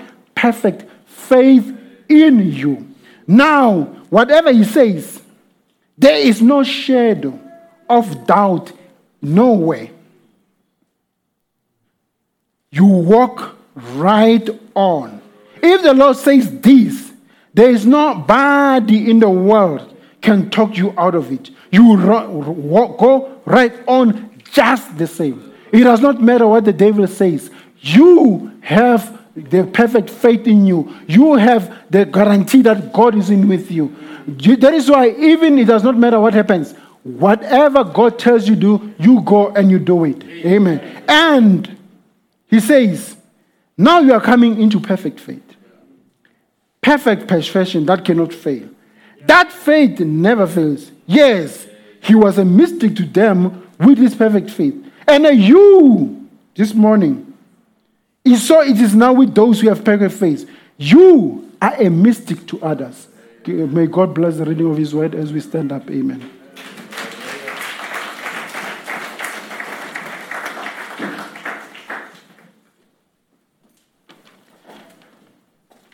Maybe God one day will come and then uh, will continue with the same message.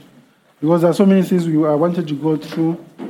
Because one of the things you'll find that one of the tactics that the devil do is for you to forget about this faith, this grace that he has given you. And then uh, that is the tactic that God does to come and beguile you, to come and take you out of the way. That is one stumbling block that the Lord comes and do you, gives uh, that the uh, that the devil put unto you. And then uh, there is a quotation I wanted to, to read because the Brother Branham says the greatest stumbling block that you will have when you have to go carry God's work, it won't be your deacon, it won't be the pastor, it won't be your friends. The greatest stumbling block will be yourself. Hallelujah. Because you yourself, you are the one that stands on, uh, uh, uh, you that stands, uh, that prevent God to carry His works in you. Now, if you can get over yourselves, get there and believe yourself. Get there and believe in the word that God has given you. Not says I. Remember, there were so many I's that people says that I can, I am this, I am that, I cannot do that. Even the devil did the same thing when, he, when there was a fall. You should go there and forsake all those I's and say, God. Point towards Him. We say, God in me. He's the one, He's the hope of glory. God in me is the one that's going to carry the works that He said He will do. In me, through me. Amen. When we sing our song, Amen. Just a worshiping song, Amen. Keep me through, Lord Jesus, keep me through. Keep me through, Lord Jesus,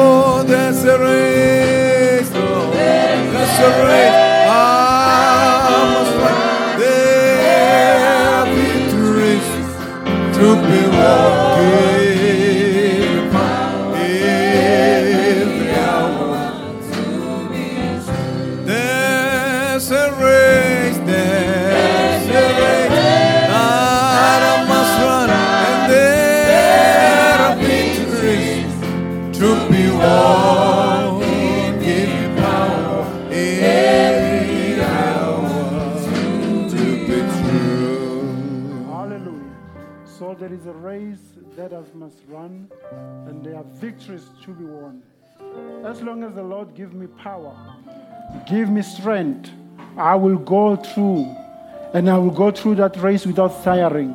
I will go through that race without even looking back, because He will be my guide. Amen. Can we sing another one? And as we sing that one, Brother Moreira can just come and close the church of the Lord in prayer.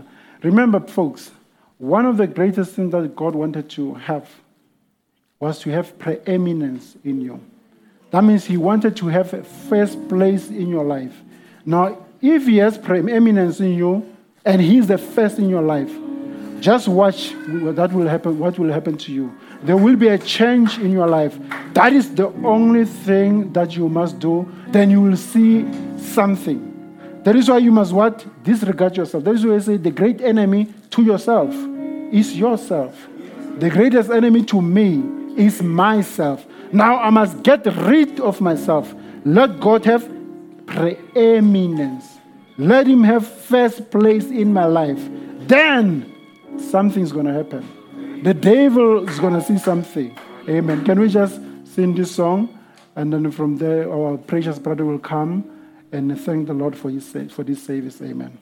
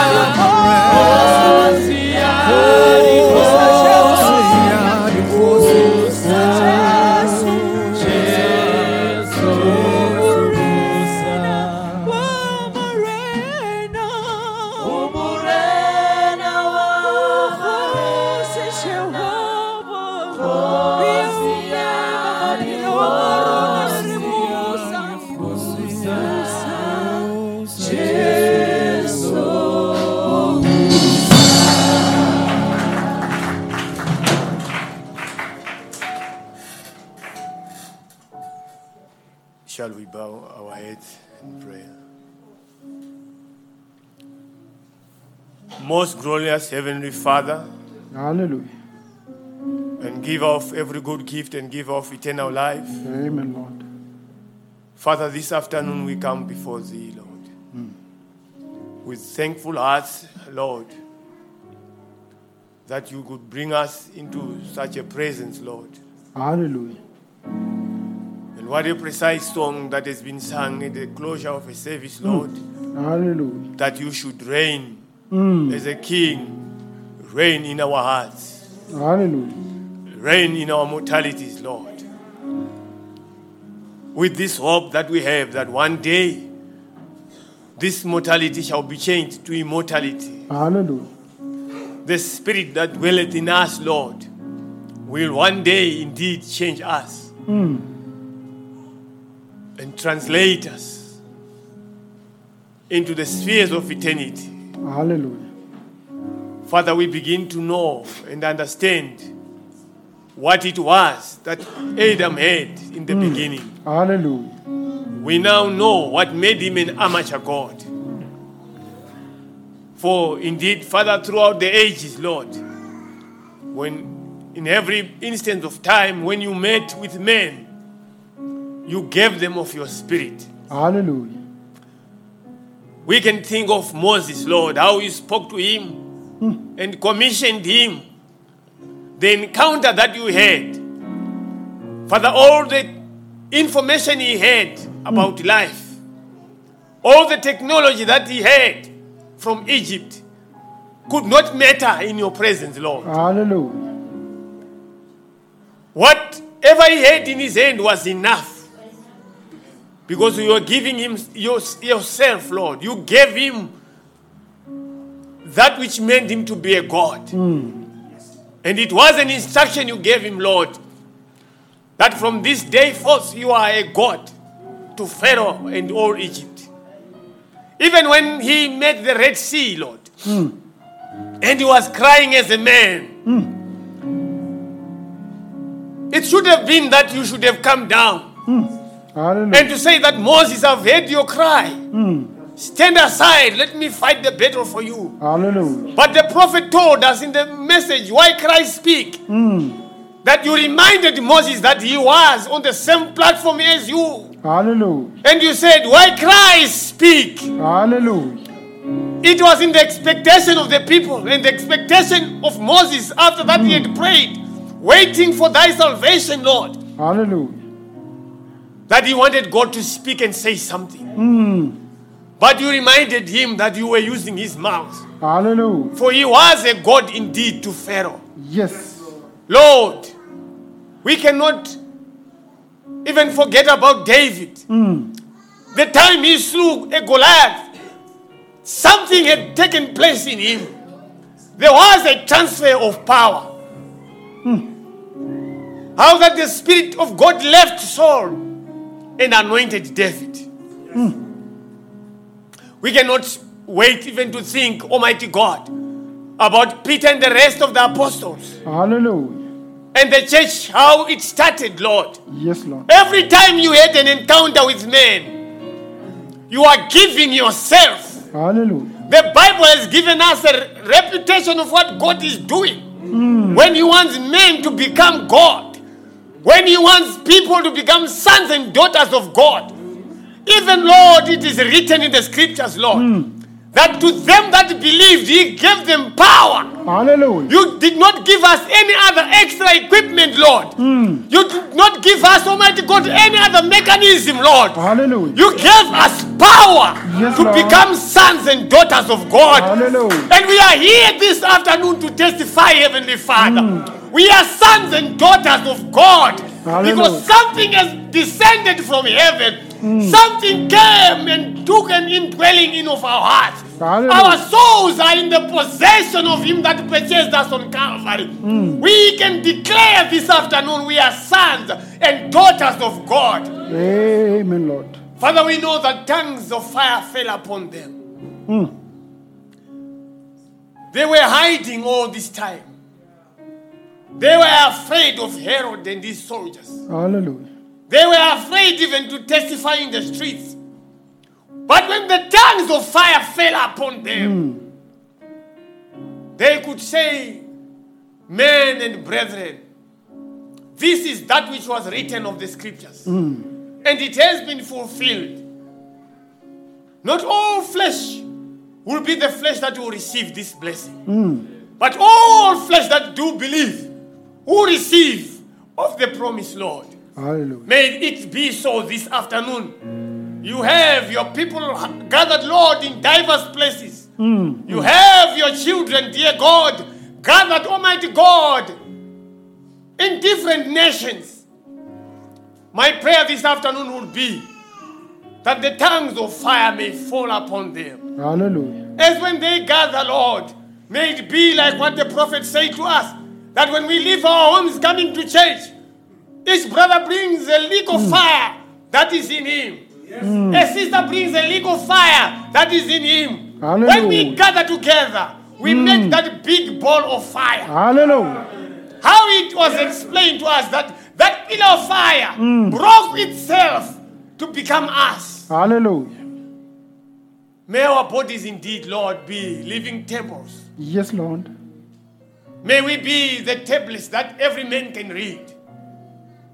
May the Holy Ghost ride upon us and use us in the very best way possible. Mm. At our workplaces, in our homes, in the cities where we dwell in. Mm. May Christ be known through this our feeble life. Hallelujah. I pray this afternoon, Lord, for our pastor who is in Durban, Father. Hallelujah. And I have this hope and this faith and this mm. belief that the Holy Ghost is in their midst, Hallelujah. ministering to the needs of the children of God, Yes, Lord. giving us what is necessary for the time that we are living in. Mm. Father, I bring before you all the challenges mm. that your children might have been having. It has been ordained upon our lips to speak Hallelujah. and to say the things that we want hmm. and the things that we desire, and it shall be performed. Almighty God, may it be so. There be some that will take it upon their hearts to believe hmm. when they go back home, and if ever they will find something that is not fit, Lord, not fit in their faith, hmm. that they might partake of it. May it be ordained upon their lips to speak.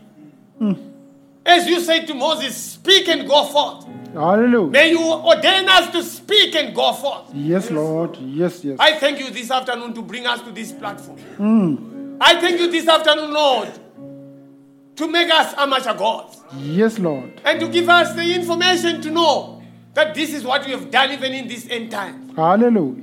Lord, we heard in all the generations that they spoke that the Holy Ghost fell. The Holy Ghost fell. Hmm. They saw how it fell. We were never there with them. Hmm. But we have got pictures of the pillar of fire, the very thing that fell. We have pictures, Almighty God. Hmm. We cannot just delight in seeing the pillar of cloud.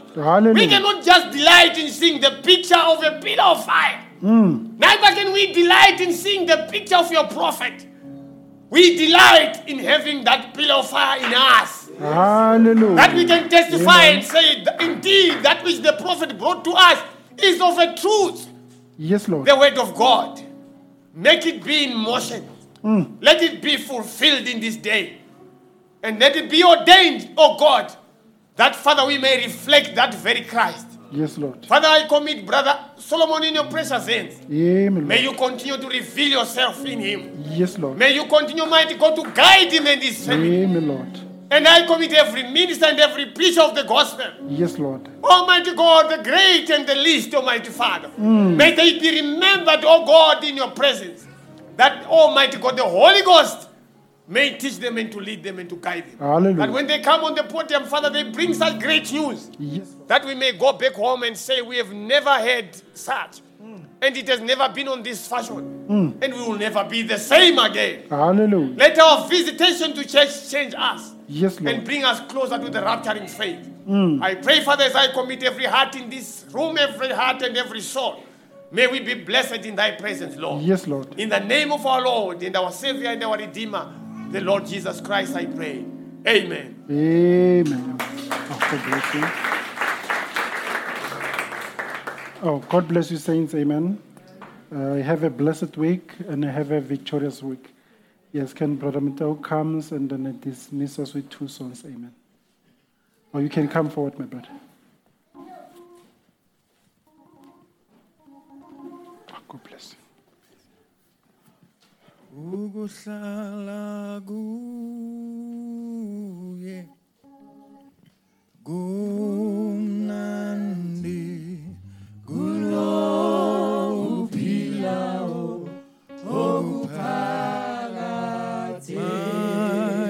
ukuhlala kuye ukuhlala kuhlala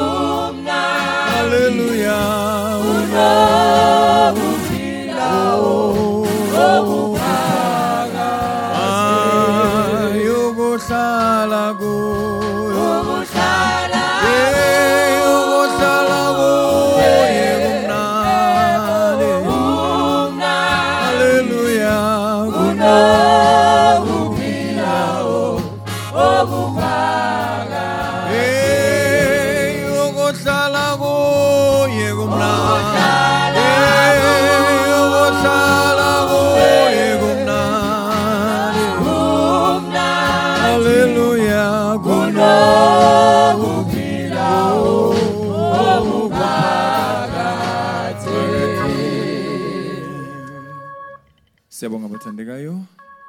Let us just sing one more song and you are dismissed. Hallelujah.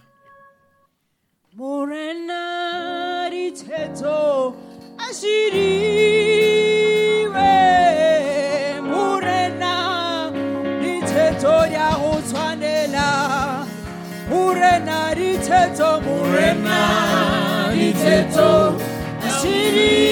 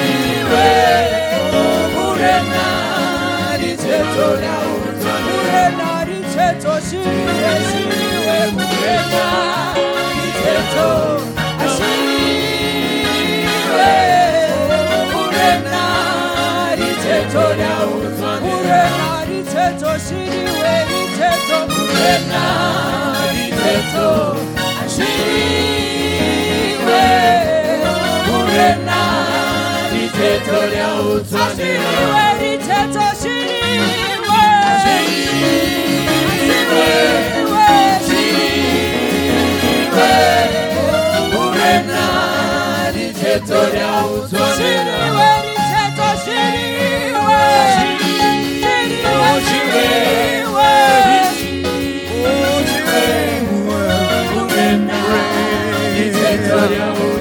爱